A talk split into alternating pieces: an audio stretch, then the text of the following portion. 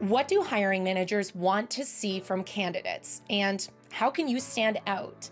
This is one of the top questions job seekers ask me. So I went to the source and talked to hiring managers from Gusto, Meta, Shopify, IBM, and a recruiter who works in the field of user experience. So today, I want to share some of their top advice and takeaways so you can avoid making these mistakes and increase the chances that you stand out in the sea of candidates out there. But first, in case we haven't met yet, I'm Sarah Doody, founder and CEO of Career Strategy Lab, the career incubator for UX, product, and tech professionals who are determined to grow their careers in the field of UX and product development. Okay, get ready to get inside the head of hiring managers so you can finally understand how they think, what they look for, and a little bit more about their process and approach to hiring. Before we dive into this, I want to challenge you to consider something that you probably haven't considered before you have to think of the users or stakeholders involved in the hiring process. And just like users and stakeholders of projects you work on, the people involved in hiring have various needs, goals, etc. For example, in terms of the level of detail they look for when reviewing resumes, portfolios, LinkedIn profiles, etc. So let's break it down the three stakeholders in the hiring process. Number one is human resources or the recruiter. So, after you apply for a job, someone in the HR department or a recruiter will decide if you should move along to the next step, which is normally a screening call. And at this point, they're likely dealing with a really large number of applicants and more if they are hiring for multiple roles. This is why they literally can't read every word on your resume, LinkedIn, etc. They just don't have the time to read every single word. This person will be familiar with what you do, key terminology related to your field or role, but it's likely they haven't necessarily worked in your position or industry before. And this is a significant differentiator between them and other people you might encounter in your interviews. This is why career materials such as your resume, cover letter, work samples, and LinkedIn profile need to instantly spotlight your skills and experience. All right, so the second stakeholder or user is hiring managers. If you make it past the screening call, you'll move into the interview phase where hiring managers get involved. At this point, there are less candidates, and as a result, you can assume people are spending a little bit more than six seconds with your career materials. Now, based on your resume and LinkedIn profile, hiring managers have confidence you have the experience, but they want to hear about the examples and see evidence of this. They need to see proof that you have the skills and experience they're looking for. This is why it's crucial that your cover letter, resume, and LinkedIn are filled with rich examples of what you've already done. All right, so the third stakeholder here is the people interviewing you. So if you make it beyond the first interview, you'll encounter people who may be your future peers or colleagues as well as people from other teams. And this is meant to help the team and manager gain further understanding and confidence in your hard and soft skills. People who are from the team hiring or have the same job title as you want assurance and evidence that you can do the job, do it well, and that they'll enjoy working with you. They want to hear the details about what you've worked on and the story behind a project or two to get a sense of the depth of your skill set, how you work, and how you think, and how you approach problems. People who are from other teams are less focused on your qualifications and more focused on your character. This is why it's crucial that your career materials and what you talk about in interviews goes beyond just what you did and also covers why you did it, how you did it, and what happened. That's the story these people want to hear. Okay, so back to the topic for today the five lessons for your job search from hiring managers. Okay, the first lesson has to do with cover letters. I spoke with Amy Thibodeau, head of creative at Gusto, the SaaS company for HR and payroll type stuff. And here's what Amy had to say about how to stand out with a cover letter. So when I'm going through applications, you know, you're going through a lot of applications, um, and you're you're going through a lot of profiles. This is going to sound really obvious, but make sure your LinkedIn profile is up to date. Make sure you explicitly say why you think this is the right role for you, and mm-hmm. personalize it. Like I would say, less than 10% of the time does an application come in with a cover letter. Hmm. And I, I may be old fashioned. I've been in this industry a while, but I pay attention to cover letters. I pay attention to the storytelling around why this role is for you. Because in the absence of that storytelling, all I have to go on are the facts, like the bare facts that you happen to have listed in your CV. And when I look at those facts, if I can't see really clearly why this role makes sense for you, then I'm mm-hmm. probably going to move to reject before we even talk. And so a cover letter that is personalized that really looks at the company, the the sort of the things that we're looking for and that personalizes the opportunity to why it makes sense for you really really stands out because not many people do it anymore like right. I rarely do it even for like senior leadership roles i'm hiring for a head of research right now and like maybe one out of every 10 mm. applications has a cover letter on it right our second lesson is to customize your materials and connect the dots I spoke with McLean Donnelly, who is currently a professor of UX design at Savannah College of Art and Design. But when I spoke to him, he was the director of UX at Shopify. And McLean and I discussed the principle of don't make me think from the really well known book by Steve Krug and how that principle applies to your job search.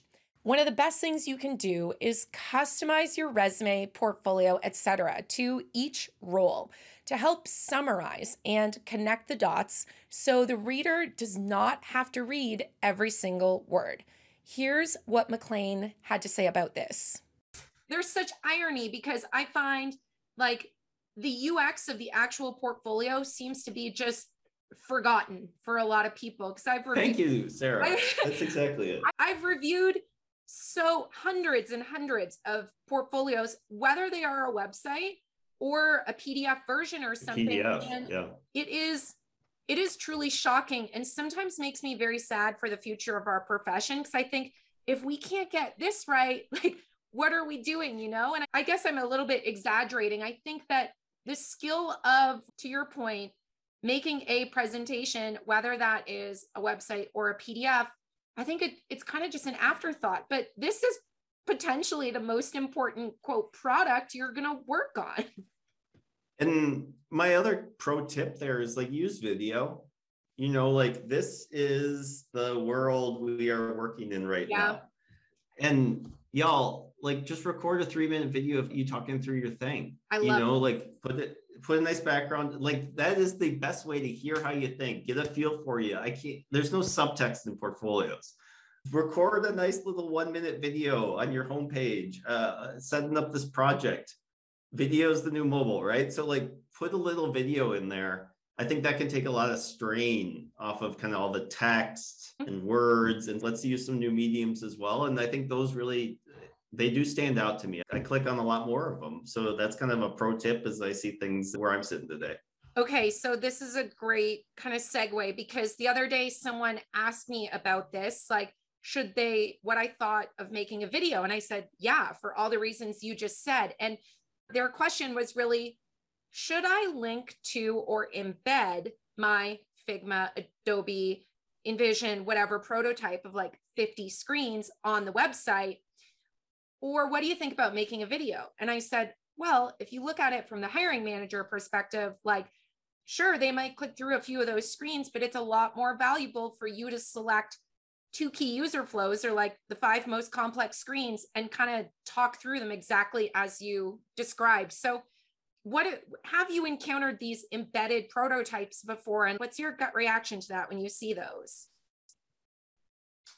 I don't feel very strongly either way. Figma is great and it's changing everything, but everything looks like Figma now.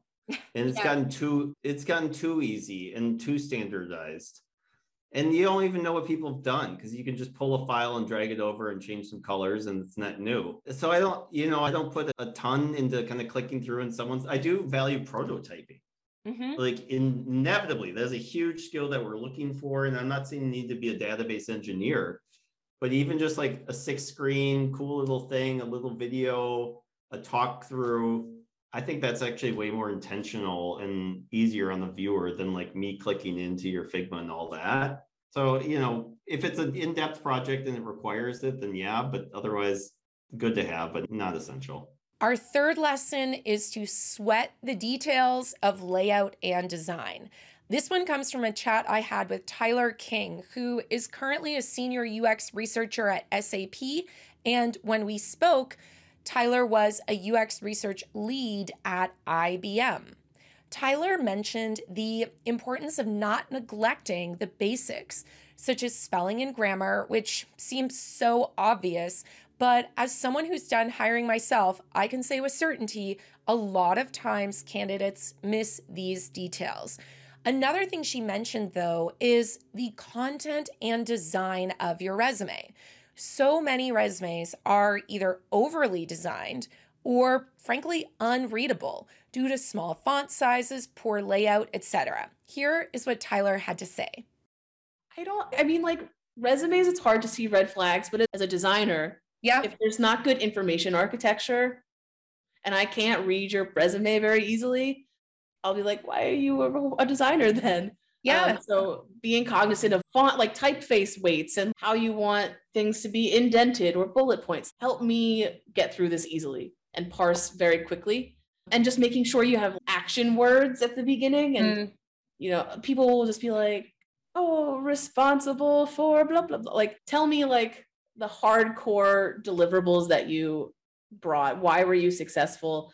You know, my leadership yielded this many more users or mm really actionable insights. So I'm just curious about the good, actionable, tangible things from your pieces or from your experience.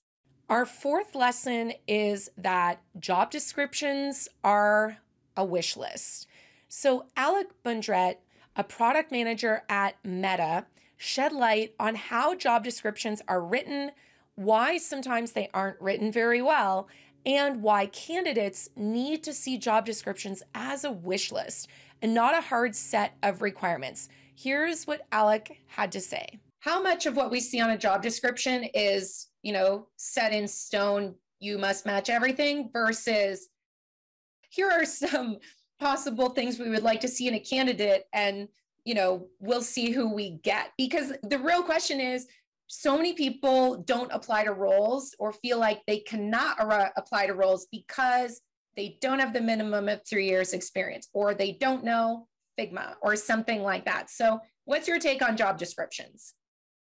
Yeah, I have a tremendous amount of thoughts about this. And you said my favorite word, which is wish list. And that's really what I think many job descriptions are. Okay. Speaking broadly, not every job description is written by the person who's hiring for that job. And I think that that's one big thing to keep in mind is that at many companies, there's a HR person or a recruiter that's actually helping the hiring manager, and they might be the ones drafting the job descriptions, or they might be going off of templates for when the last time they hired a designer, you know, they kind of pull that Word document out, dust it off, and then post it again. Particularly when you look at tools. So, like, do you need to know Figma? Um, I'm, you know, my perspective on tools is that it is very, very easy for me to teach a new hire any tool, especially in this day and age where we have a wealth of information on YouTube or Skillshare, you know, you, you name it. If I need to get someone ramped up on a tool, it's really not a big deal for me. I think if the right person applies for the role and we interview them and say they don't know maybe more specialized software, if they really are the right fit, then that's a really low cost to, you know, during their onboarding period, have them watch some training videos and learn a new tool. And our fifth lesson is that your career materials and interview skills are a preview of how you'll perform on the job. Lois Segal is Director of Recruiting at UX Hires, a recruiting company that specializes in tech and user experience. She brought up a great point about how candidates often mess up the first impression because they don't consider the UX of their materials. If you can't write an effective resume, then someone won't have much confidence that you'll be able to write once you're hired. Or if you can't communicate in an interview, they won't have much confidence that you can communicate once you're hired. Here's more of our conversation where we discuss why the UX of your resume and portfolio matter to creating that first impression. Is thinking about everything that goes into forming that first impression you said you know the portfolio is pretty heavily weighted and it sounds like what you're saying is a lot of times maybe these people are almost neglecting the UX of their own portfolio. Yes, so I think that what if nothing else a portfolio is their opportunity it's another design asset. So right. how they organize their portfolio is a reflection of how they might do work for the company. You know, maybe you can't display all of your work, but the work that you have that you can show should be the best example of your work. You know, I've had designers saying, you know, it's never done. It's like, yeah you're a designer your portfolio is just never done because you're always tweaking it but get it to a point where you're proud of it right and i think you bring up a good point you know being proud of it because if you're not confident in your portfolio that's going to come across in your interviews and how you talk about these projects as well i think and if you can be proud of your portfolio then you go into those interviews with a lot more confidence, not just in the actual portfolio, but the story about each project, because you took the time to actually think that through. Right. And for an interview, they should practice their presentation skills and talking through their use cases or their process.